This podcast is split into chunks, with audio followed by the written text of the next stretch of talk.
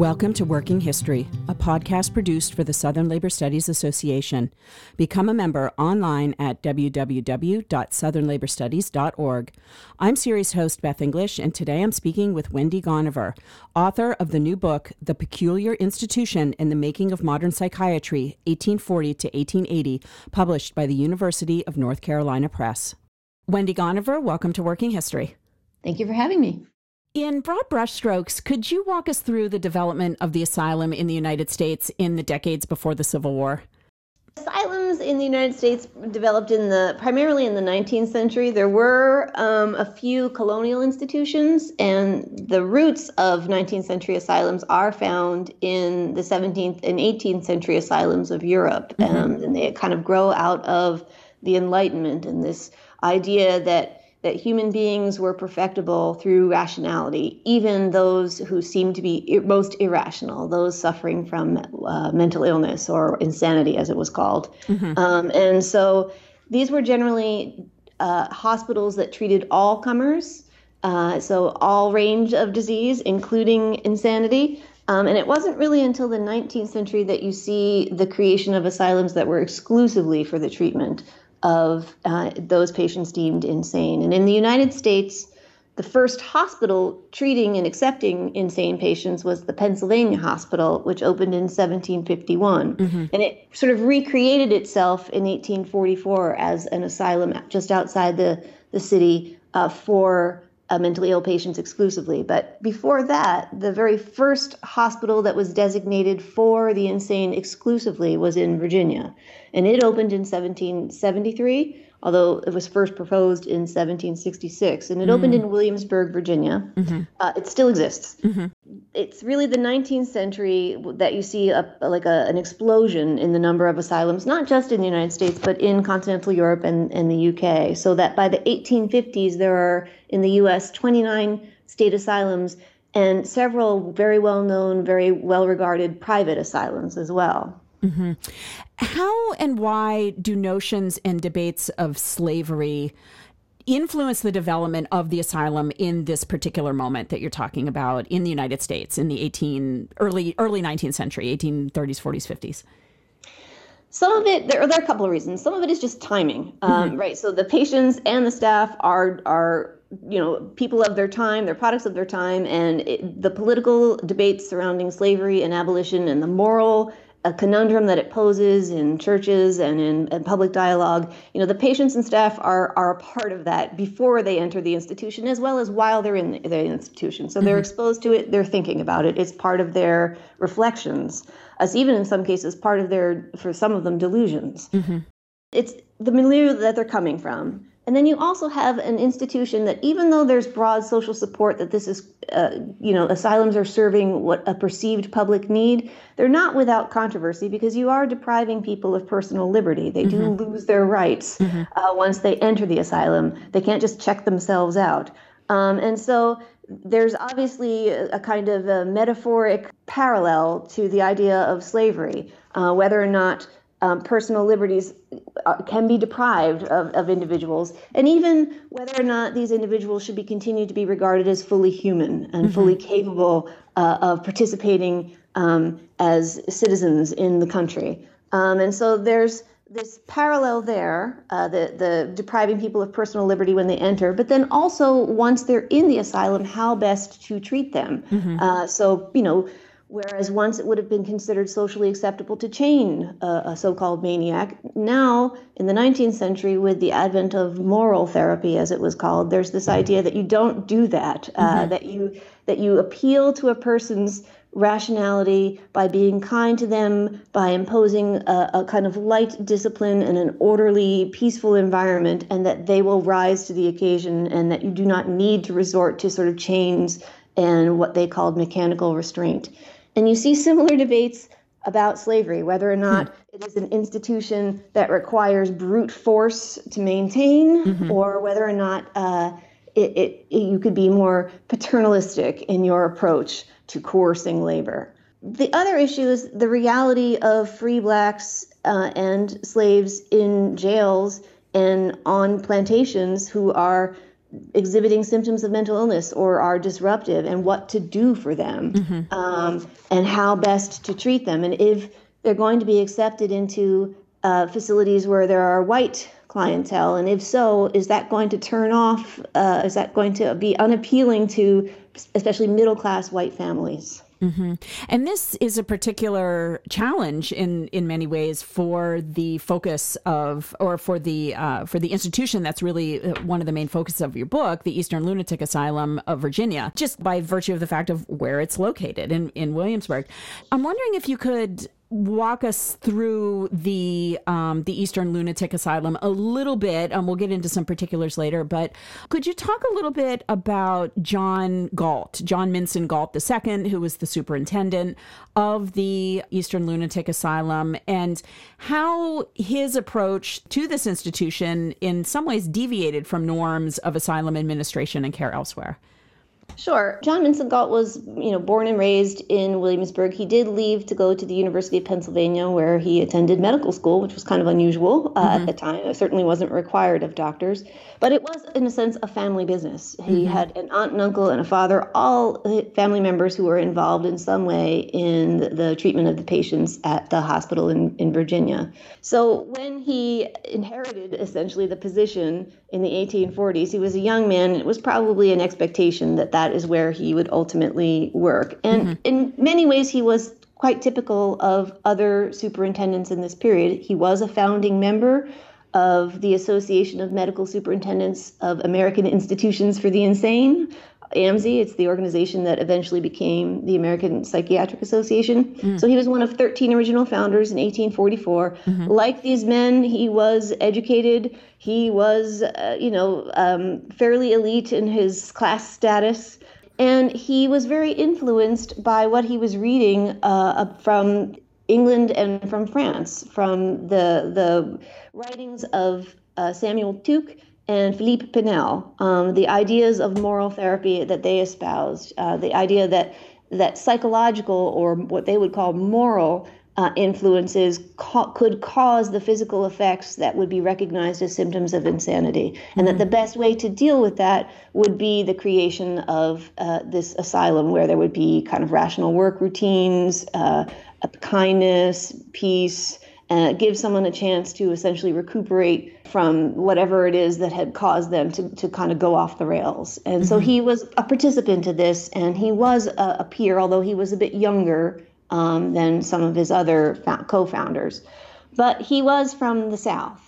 And he was only one of two superintendents from the South. The other was from the Staunton Asylum in the western part of Virginia. Mm-hmm. And he was the only one who was fully committed to making sure uh, or he didn't have a problem with racial mixing on the wards, either mm-hmm. in terms of patients that were accepted or in terms of employing slaves. And this made him a real outlier.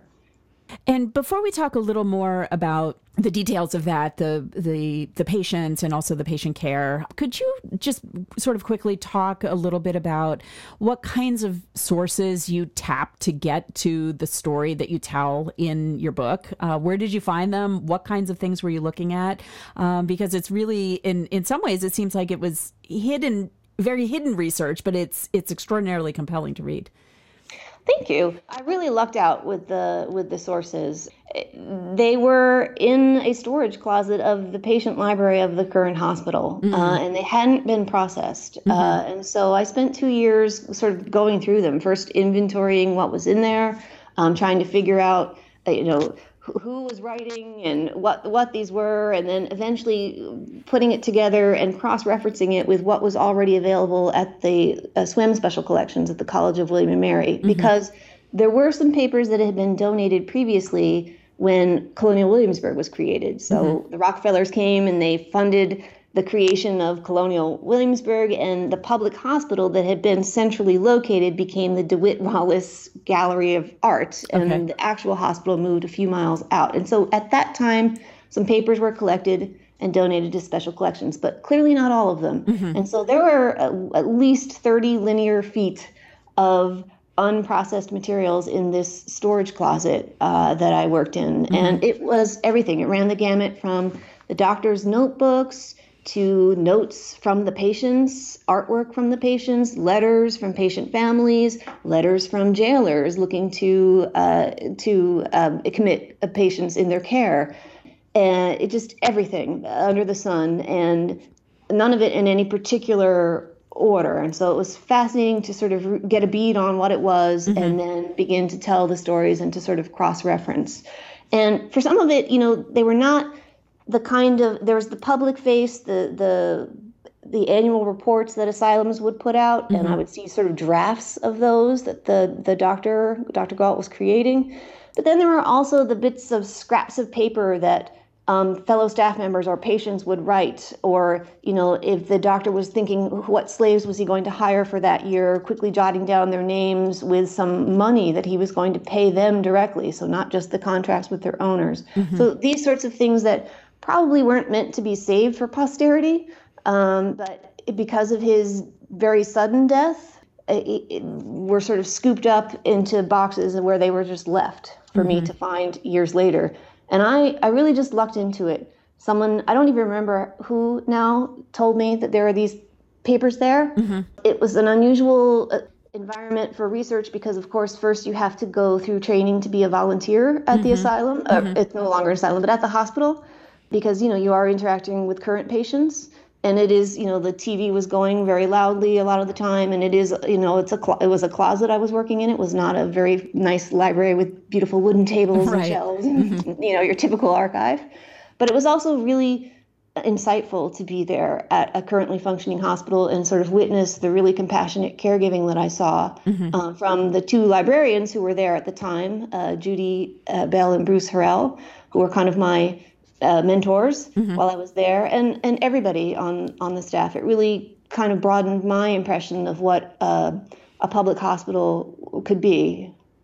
That's really great. And it sounds like an absolute treasure trove, right? Those are the kinds of records that historians want, things that aren't made for the public, but somehow get public. So that's awesome.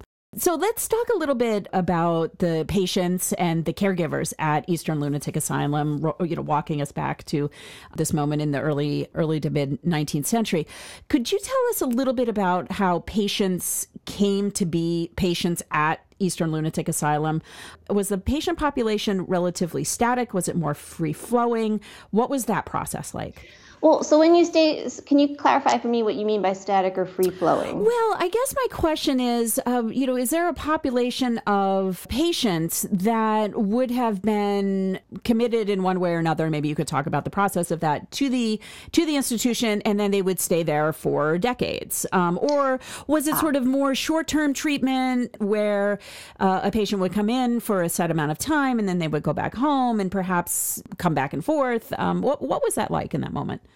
Uh, good question, and the answer is is complicated. It's kind of both. Okay. Um, so you know, the institution was conceived of it, it, part of the the appeal of moral therapy, and the reason why there was this sort of broad consensus that these were good institutions or useful institutions is that they they did have an optimistic outlook. They did believe in the curability mm-hmm. uh, of of insanity, and in fact, they barred. Um, those who were deemed to be incurable, meaning they had some sort of congenital defect or mm-hmm. something mm-hmm. in the mm-hmm. eyes of, of those assessing them. And so they were optimistic, and the idea was that you would come in for a period of time and then leave, mm-hmm. um, that you leave cured or improved but clearly there were people for whom leaving wasn't going to be an option and it's that wasn't going to be an option not necessarily because they would be unable to function outside of the asylum because mm-hmm. i did encounter patients who you thought well what are they even doing there mm-hmm. but it was going to be whether or not there was someone who a family who would be willing to sort of vouch for their care once they left mm-hmm. or or were they going to continue to be wards of the state for other reasons um, either because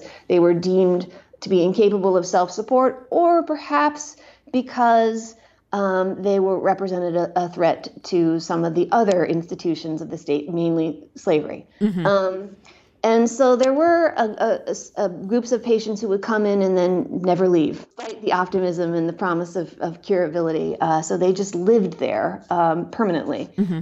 And that doesn't mean that they were sort of locked down in, the, in these cells. They, they sometimes had freedom of movement and they could leave the asylum grounds. There was mm. a case of a, a, free black patient who was delivering uh, the newspaper, mm. and he lived there he was admitted sometime in the 1820s and he, he just remained there uh, well until the end of the Civil War. And he would go come and go as he pleased and essentially, um, well, I, I, not as he pleased, but he would come and go for work. Mm-hmm. Uh, and so he just essentially resided at, at the asylum. So were the, there were these patients who kind of occupied this liminal space. And then there were others for whom they might have wanted to leave, but they, they could not. Mm-hmm. And uh, so both. There were patients who came in, left, some of whom came back, um, you know, family members writing saying, this person is not better, please readmit him or her. Mm-hmm. We can't handle their care anymore. Or in other cases, jailers saying, you know, you know, so and so, he was there, and this year, can you please bring him back? He's bad again. Mm-hmm. Um, mm-hmm. so there was a kind of uh, gate that allowed for entrance and exit. And then there were those patients who just stayed, came, mm-hmm. never left. Mm-hmm. And I can't say there's any one thing that made the difference. There were, in some cases, maybe they were elderly. Mm-hmm. Uh, and so the prospect for um, Im- improvement, if it was senility, was nil. Mm-hmm. Or the asylum administrators just didn't feel that they they wouldn't pose a threat in some way to society once they, they got out, or just wasn't convinced that uh, that they were capable of self support. Mm-hmm. In terms of how they entered, there were three ways. Um, patients entered from the, their families, jails, and slave masters. Right, so only the slave masters could admit slaves to mm-hmm. the asylum because mm-hmm. they were responsible for paying uh, for that care. Okay. Um, jails admitted people who were arrested first for you know a variety of transgressions disturbing the peace uh, harm to someone else or self-harm. But in some ways had come to the attention of local authorities and then those local authorities used their that, their local knowledge to determine whether this was a one-time problem or or something that wasn't going away and was consistent with what they understood to be mental illness. Mm-hmm. um, and then the third was families and the families had a variety of attitudes uh, towards the hospital. In some cases, they saw it as, as last resort, mm-hmm. um, that they had tried everything themselves, that they were no longer capable of caring for a loved one um, who had become intractable or, or they were felt that were, was a danger to them and so they were looking for the hospital as a place to put that person. But in other cases, they had a more optimistic attitude themselves, and they thought, well, maybe they, my loved one can be cured mm-hmm. um, if he or she goes there for a while and then and then released. Um, so it was those three; those were the three conduits to the asylum. Mm-hmm. One of the really central aspects of your work is uh, how you tease out the ways in which race and gender functioned um, in terms both of committing patients to care, but also then in terms of diagnosis and treatment of underlying conditions and illness. So, could you walk us through those things? I know that's a very big, broad catch-all question, but how did assumptions about race race and about gender function in this space of the asylum? Yeah, um, it's a very good question. It was one of the most interesting and compelling questions. And please do interrupt me if there's something that you read that I'm not bringing up. Sure. Again, there's sort of the public face and then what actually goes on. Mm-hmm. So, publicly, the asylum superintendent talked about race indirectly through talking about slavery and mm-hmm. suggested that, and he was certainly not the only one who was sort of making this argument even though for much of his life he was not a kind of pro slavery ideologue, he did become more hardened in his views in the 1850s, as many white Virginians did.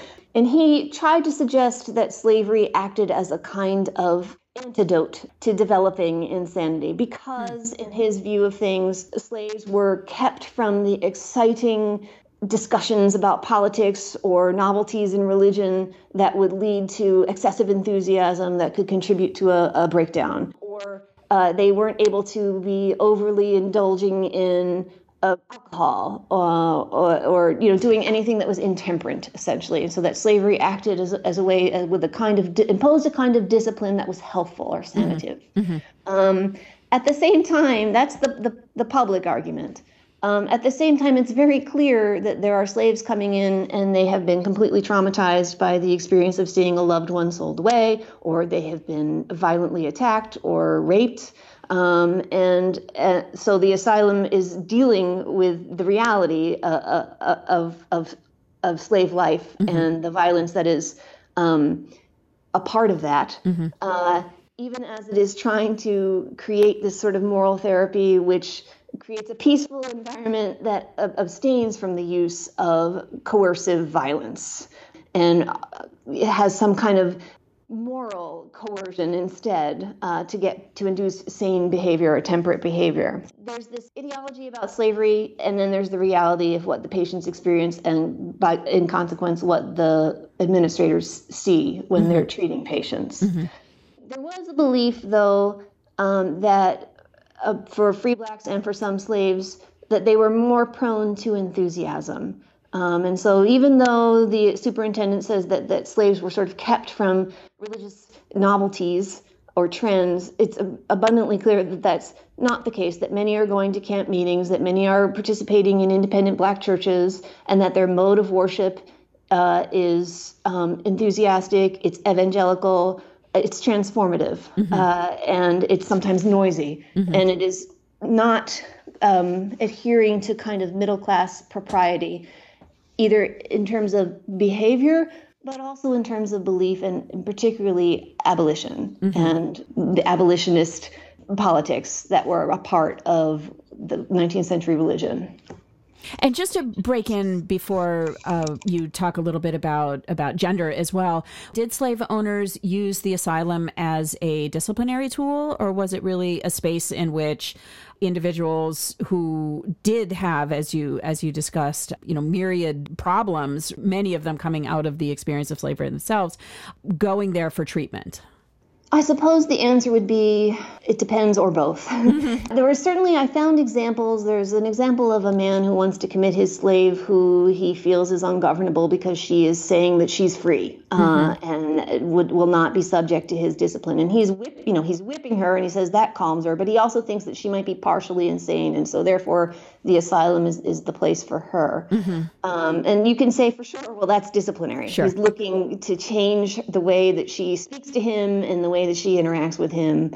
At the same time, he might really believe that she must be delusional if she thinks she's free. Mm-hmm. Um, the thing though to bear in mind is that they have to pay for this care. Okay. Um, and so even though it's not exorbitant, particularly if they are large and wealthy slave owners, they still have to, you know, provide out-of-pocket care. It may be a way to get somebody who's disruptive off the plantation mm-hmm. and out of sight, out of mind. Mm-hmm. But I do see other instances where, you know, like a, a, a slave who would become perhaps senile and was a, a burden to keep. It could no longer provide service, um, but the, the family still felt some kind of sense of obligation uh, to care for that slave and mm-hmm. not just abandon them. Mm-hmm. That they might be looking for uh, a place for convalescence, be that convalescence permanent or or temporary. Um, mm-hmm. and so it really runs the gamut in terms of, of attitudes. So it is, is both disciplinary and they're in that they're looking for a change um, in a way that they could will not be imposed upon and that may even give them a sense of their own beneficence because mm-hmm. they're willing to pay for medical care. Mm-hmm. But at the same time, um, it is it's not the most effective tool for discipline because you have to pay for it. Sure. Okay, that's good clarification. Let's talk a little bit about uh, gender as well, in terms of that being another factor that will shape diagnosis, treatment, committing patients to care, and and so forth. Yeah, particularly the sort of intersectional aspects right, of it. Yes. Um, most of the patients at Eastern Lunatic Asylum anyway were men. There were men always outnumbered women. I know okay. this isn't the case for some other asylums, but I think this is partly because uh, families were less willing to commit women to the care of strangers. Uh, okay. Uh, they were concerned, white women anyway, they mm-hmm. were concerned about the risks to that to their reputation to their to to their you know would, would they be attacked? Would they engage in behavior that would compromise their reputations? Mm-hmm. and so there was a an unwillingness to commit on on some level. If you if you are, were a family of means uh, you would prefer to do that provide that care at home mm-hmm. privately. Mm-hmm even so, the number of women did on the wards did grow over the course of the 19th century, um, and not every family was able to afford private care. Um, and in some cases, these women were behaving in ways in public that were compromising their uh, the ideal of femininity, right? So they were having children out of wedlock, or they were running away from their their families, um, and so they were already um, not adhering to the strictures that were required of, of womanhood in the 19th century. Mm-hmm. And then there were also significant numbers of, of African American women who were uh, patients as well, both slaves and free blacks. And uh, for those women, uh, they were there for many of the s- same reasons. They had been, you know, traumatized by some kind of relationship. Uh, there was a high levels of sexual violence that that were also a conduit to the asylum for, for black and white women, and most especially for for black women. But that sexual violence wasn't necessarily recognized by the asylum's mm-hmm. uh, doctor or uh, staff as the reason they were there. Instead the behaviors that were often the result of this trauma were um, viewed as somehow uh, innate and particular to women's organs, their sexual mm-hmm. organs mm-hmm. and their reproductive organs. Mm-hmm. And so, what's kind of ironic is that you've got, uh, in general, asylum medicine of the 19th century is looking at environmental explanations, psychological explanations, moral explanations. But when it comes to women's acting out um, and women's trauma. Instead, there they hyper focus on the uterus. Mm. Um, and they look for ways in which menstruation might be uh, a factor in um, women's irregular behavior. And they essentially choose to ignore some of the real social causes that are behind women landing in in the asylum. Mm-hmm. Mm-hmm.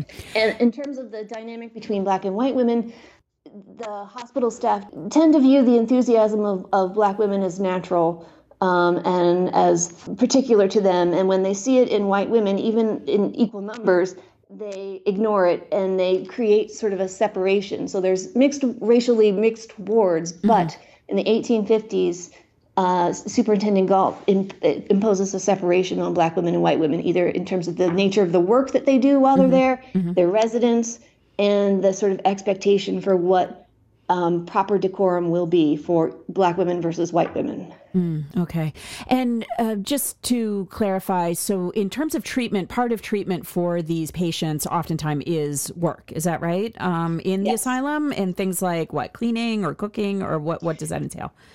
So it is a reflection of, of society outside of okay. the asylum in uh-huh. preparation for release, in theory. So, black women will be assigned work in the kitchen, they'll be assigned um, cooking or cleaning vegetables, they'll be assigned laundry work, and they'll mm-hmm. be assigned scrubbing. Okay. White women will be assigned sewing. Okay. Um, and uh, for men, it really depends upon your, your class. So, if you're from a professional class, uh, then you will maybe do some light working in a workshop, some some maybe some woodwork. Mm-hmm. Uh, but there is a shoe shop, there is a tailoring. Uh, but if you're from a laboring class, you're going to be picking, growing, and picking the fruits and vegetables that are going to feed yourself and your fellow patients. Mm-hmm. Okay. One of the things I found most interesting about your book is that it really is a story about work in a lot of ways. I mean, it's a story about patients working, but it's also a story about slave labor and how that functions within the context of this development of, of the asylum. And you write in the book that slave labor, and I'm quoting here, was the bedrock upon which the entire edifice was built, the entire edifice of the Eastern Lunatic Asylum. So, could you walk us through the ways that this was true? Um, a, a couple of questions related to that day to day uh, what did slaves, what did slave attendants at the Eastern Lunatic Asylum do? And what was that racial dynamic like for, yeah. you know, enslaved attendants attending, as you as you mentioned, you know, briefly, attending free white patients in all kinds of very intimate circumstances? Yeah, I think it was highly unusual. So basically, you know, the, your day, the day would begin for enslaved attendants, and I should say that all of the attendants were enslaved. Mm-hmm. Um, and oh, okay. Okay. Yeah.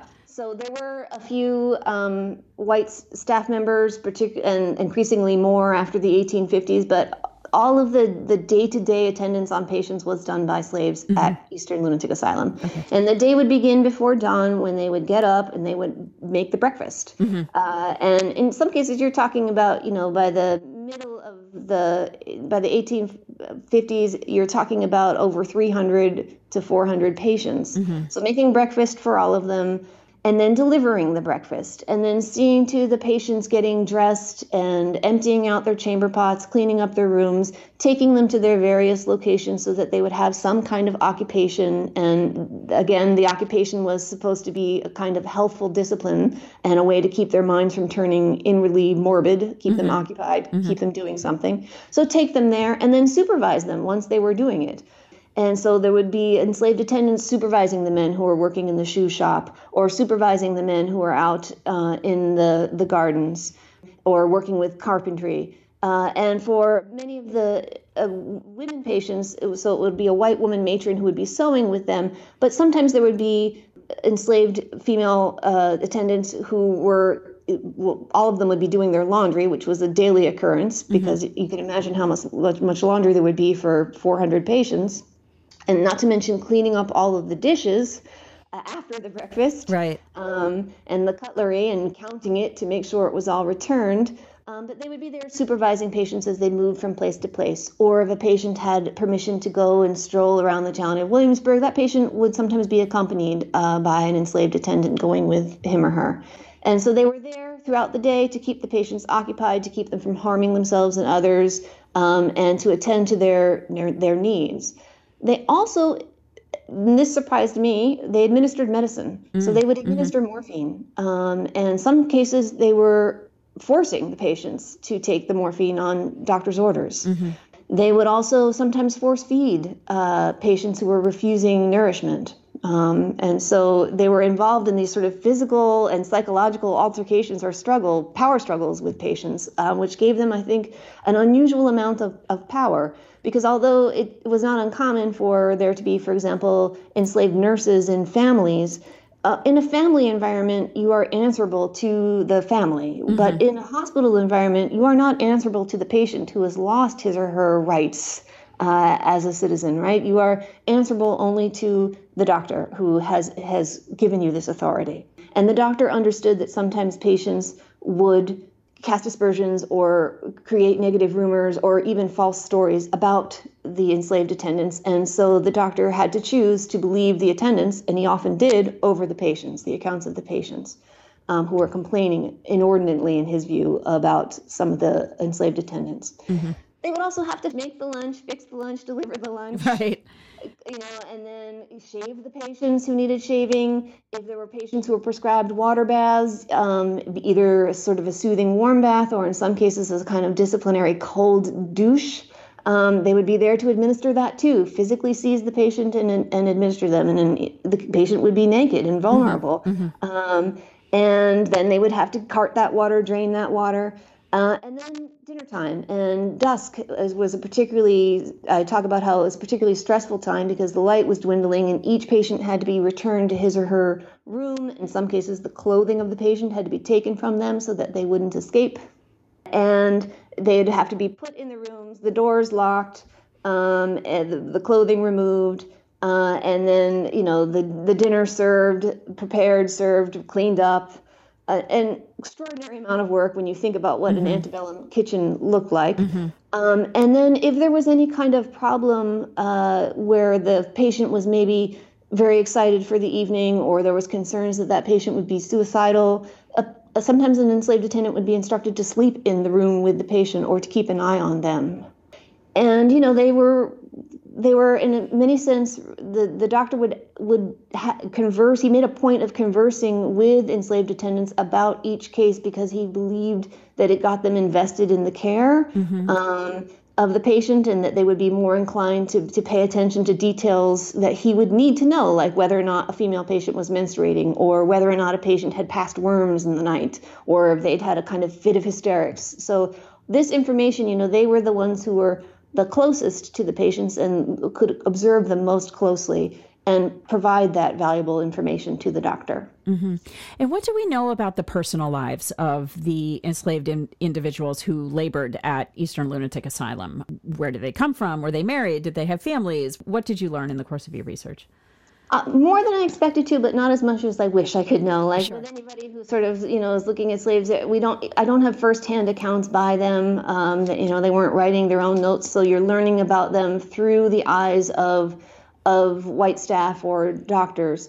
Um, and so it, they are mediated sources, but nevertheless, you know, sometimes I, I, describe it as a hurried pragmatism. There was so much to do at the asylum that um, inevitably there would be information that would would come through that could give you a, a, portrait of who they were and what their attitude was about their work towards mm-hmm. one another and towards the patients. And mm-hmm.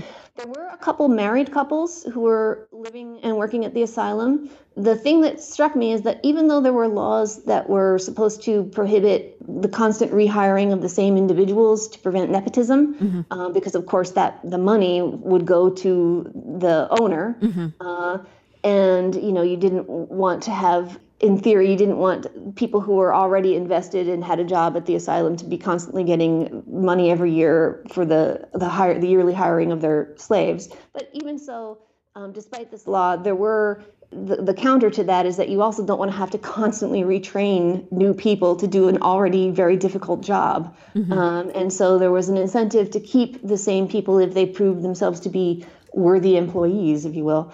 And so there were many people who were hired for multiple years, um, and they they formed a kind of long term. Uh, I call it the bedrock uh, of the institution of uh, of providing the care to to the patients, um, and they were there for for many many years.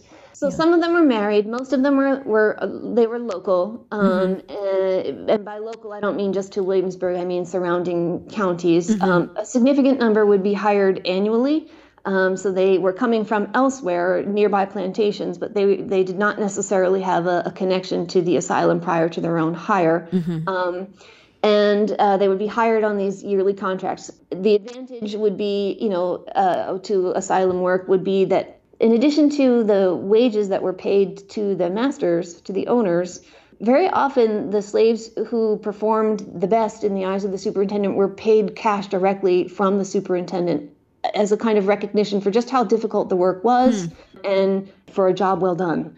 And the sums were not insignificant. It was sometimes 10% of the total fee for the year. Hmm. Um, and that was given directly to the slave himself or, or herself. Uh-huh. Um, so some of them were married. Some of them lived with spouses who also worked at the asylum. Others had spouses who lived on nearby plantations. Mm-hmm. And some had children, even though the asylum was very clear that it preferred to hire women who did not have dependents that they would have to care for because the idea would, you know, the concern was that they were going to have to give attention to young children and that would be time and, and energy taken from the care that they were supposed to be providing to patients. But nevertheless, they had to be somewhat flexible, particularly for um, enslaved staff who had shown themselves to be very diligent and, and attentive attendants. Mm-hmm. Um, so there were children living at the asylum with their enslaved mothers. Initially, before Galt arrived on the scene in the 1840s, very often the, the slaves were able to go home um, to their own families. But when uh, Galt uh, started to make these changes and try to initiate moral care at Eastern Lunatic Asylum, he insisted that slaves sleep on the premises. Mm-hmm. Um, that they be there all the, that there be someone there constantly to attend to the to the patients. Mm-hmm. Um, the men were given sort of rotating passes to go off and visit their families. Not so the women. Mm-hmm. Um, the women were there all the time, and they w- were constantly employed um, in tasks with a pretty high degree of drudgery. But they had kind of uh, also a kind of I would imagine a kind of community that emerged between them you know, for, for people who worked for many, many years together. Mm-hmm. Um, they knew each other extremely well. And in some cases, you know, for the patients who had come in and then never left, uh, particularly some of the free black patients, they were working alongside uh, the enslaved attendants and in many ways kind of became de facto enslaved attendants themselves, caring mm-hmm. for convalescent mm-hmm. patients, working on cleaning up the laundry. Um, and so that was also not an unusual occurrence. Right. How did the, administ- the administration and the treatment of patients at Eastern Lunatic Asylum fundamentally alter during the Civil War? And then what happens during Reconstruction? Could you give us a sense of you know what happens in the in war and then what happens after in the aftermath? Um, well, as you might expect, the the war kind of throws everything into chaos because mm-hmm. Williamsburg is in, an, in a, a, Union occupied zone. So after the Battle of Williamsburg in 1862, it, it becomes a kind of shifting boundary between the Union forces and the Confederate forces. The first thing that happens is that Galt overdoses on laudanum.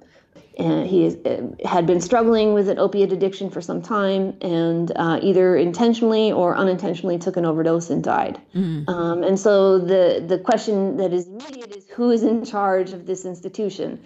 Uh, the Union Army uh, appoints someone with no experience and there's a, a, lot of kind of moving back and forth for who is responsible for this state institution now that the state is in is in chaos is mm-hmm. in war mm-hmm. um, and it goes back and forth between federal forces and um, interestingly though even when the confederate were able to push back the union line they never to uh, assume responsibility for the hospital mm. um, because of the demand for resources mm-hmm. uh, that would impose upon them. So even when they are pushing back uh, the union periodically and in some cases capturing um, some of the enslaved attendants and forcing them to come back to Richmond, presumably to work in the hospitals there. Mm-hmm. Uh, because a, a, a, an enslaved attendant with experience in a hospital would have been a valuable commodity um, a valuable employee, they never t- take it over. Uh, and so it is primarily the federal federal money that supports the hospital during the Civil War. Mm-hmm. Even so, um, it is a period of general decline because obviously the, the support of the hospital is not the top priority uh, of the moment.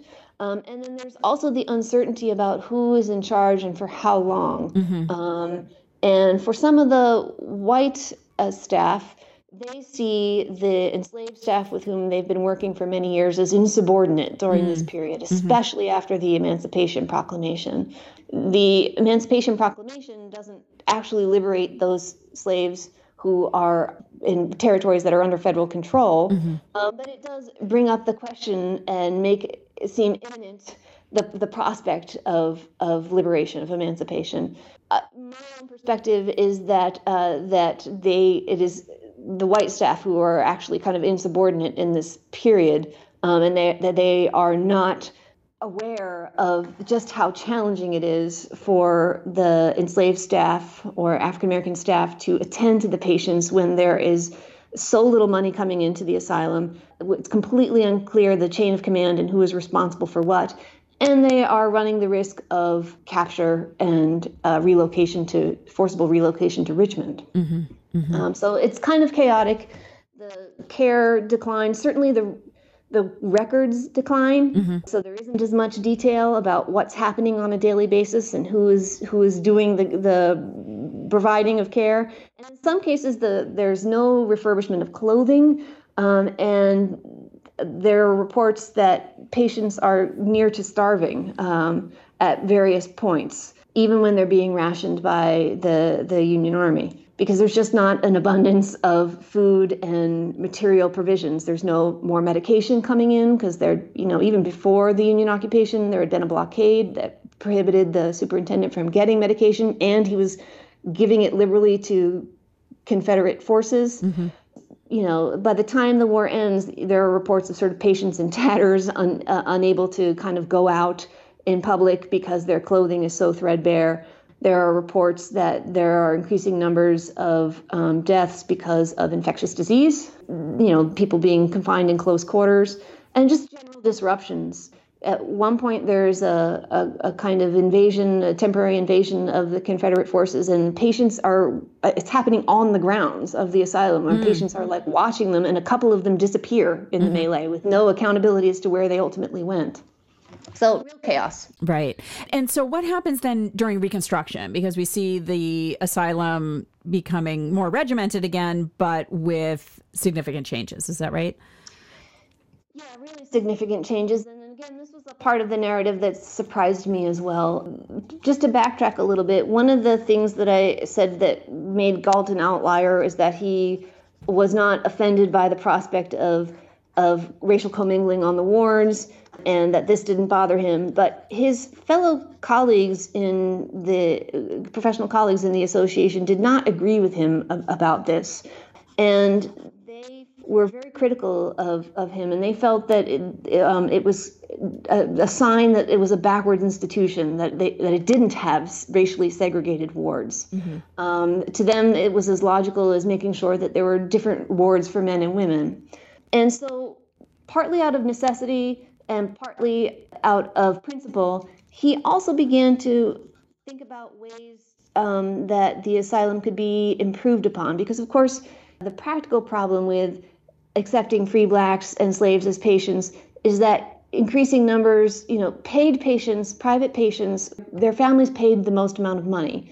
And so, per capita, to care for someone when the state is only willing to pay a fraction uh, for a, a black a free black patient that they are for a, a, white indigent patient, that means you have less money annually to attend to an increasing number of patients. And so it creates a kind of financial compression that makes it hard to function. And so he began to experiment outpatient care. Mm-hmm. Um, the idea that, for example, there's a, a, free black patient who was admitted, and eventually he decided that she was well enough that she could go work um, for a family uh, in Williamsburg and be their cook.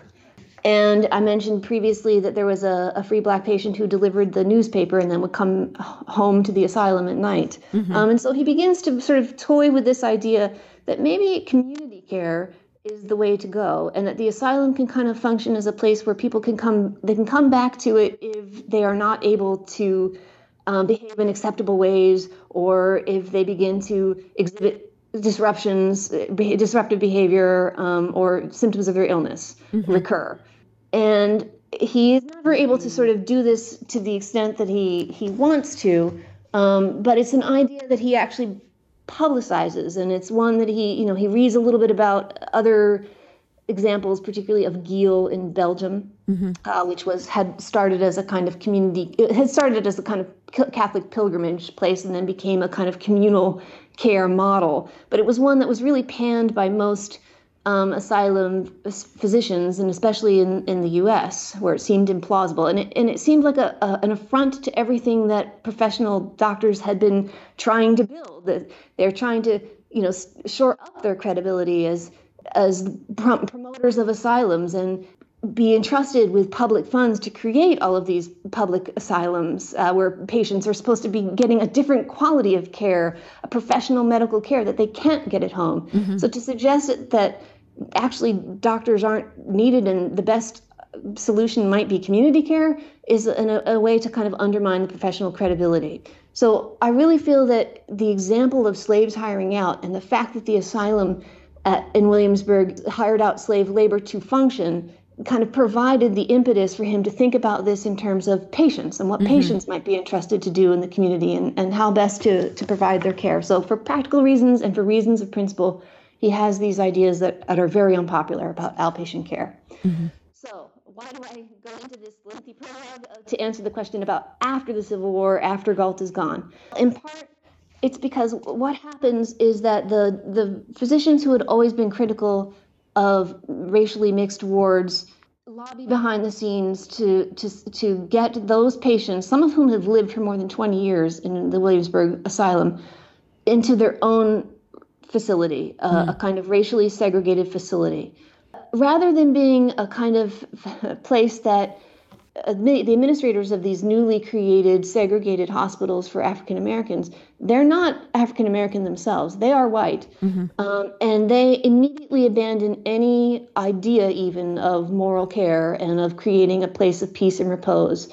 They are really carceral institutions. They are really a kind of plantation because the patients grow their own food and uh, jail in a way. Mm-hmm. Um, they're not curative institutions, they are carceral institutions. Mm-hmm. And that's from the get go. And so it is actually, and quite ironically, white physicians and asylum advocates like Dorothy Dix, actually, um, who intercede with politicians coupled with the kind of racial animosity that you see in the South uh, after the, the, the loss of the Civil War, creates these very punishing institutions for African Americans exclusively that abandon even the pretense of, of moral care.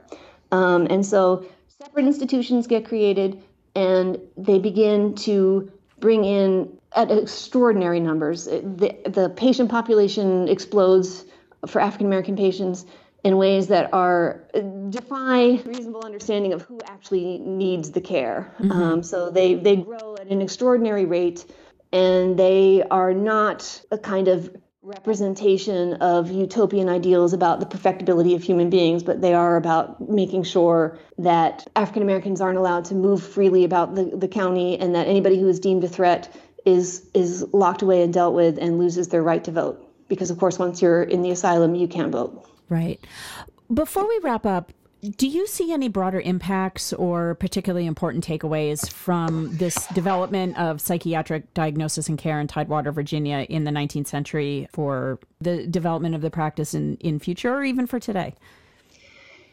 That's a really tricky question because, of course, my book ends in 1880, and mm-hmm. there are a lot of years intervening between then and now, and a lot of changes. Right. Um, I do think that there are some things that that are worth pointing out, um, and I'm certainly not the only person to, to point them out. And the first would be just to pay attention to the racial dynamics of of psychiatry. So there's now a movement to get the police to recognize neurodiversity and signs of mental illness in minority patients so that they don't escalate situations right so mm-hmm. we know that bias can can make people not sort of see someone who's called you know because they're in distress a family member who's called and, and saying you know my my brother or my cousin is acting erratically and is maybe a threat to me and myself but please he's ill help him not hurt him mm-hmm. um, so we see that you know attention to the racial dynamics uh, uh, in training police to respond to these distress calls for mentally ill and neurodiverse people that matters.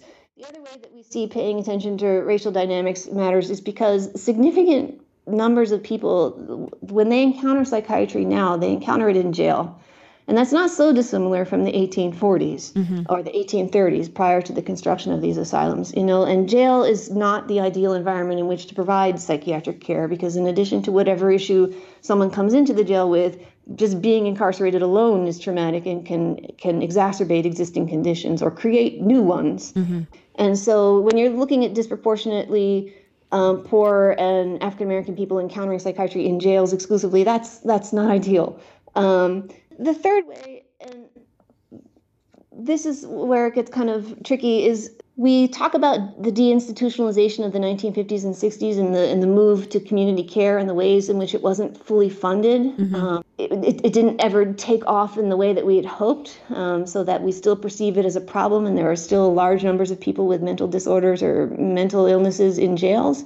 Um, rather than getting medical treatment in hospitals or asylums.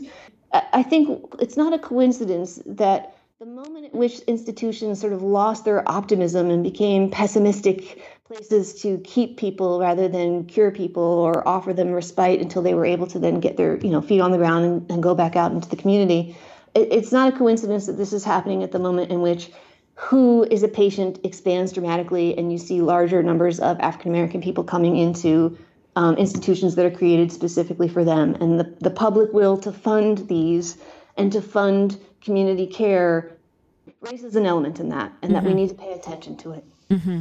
Well, that leaves us uh, with some important things to think about as we wrap up. Uh, Wendy Gonaver, thank you for joining us on this episode of Working History.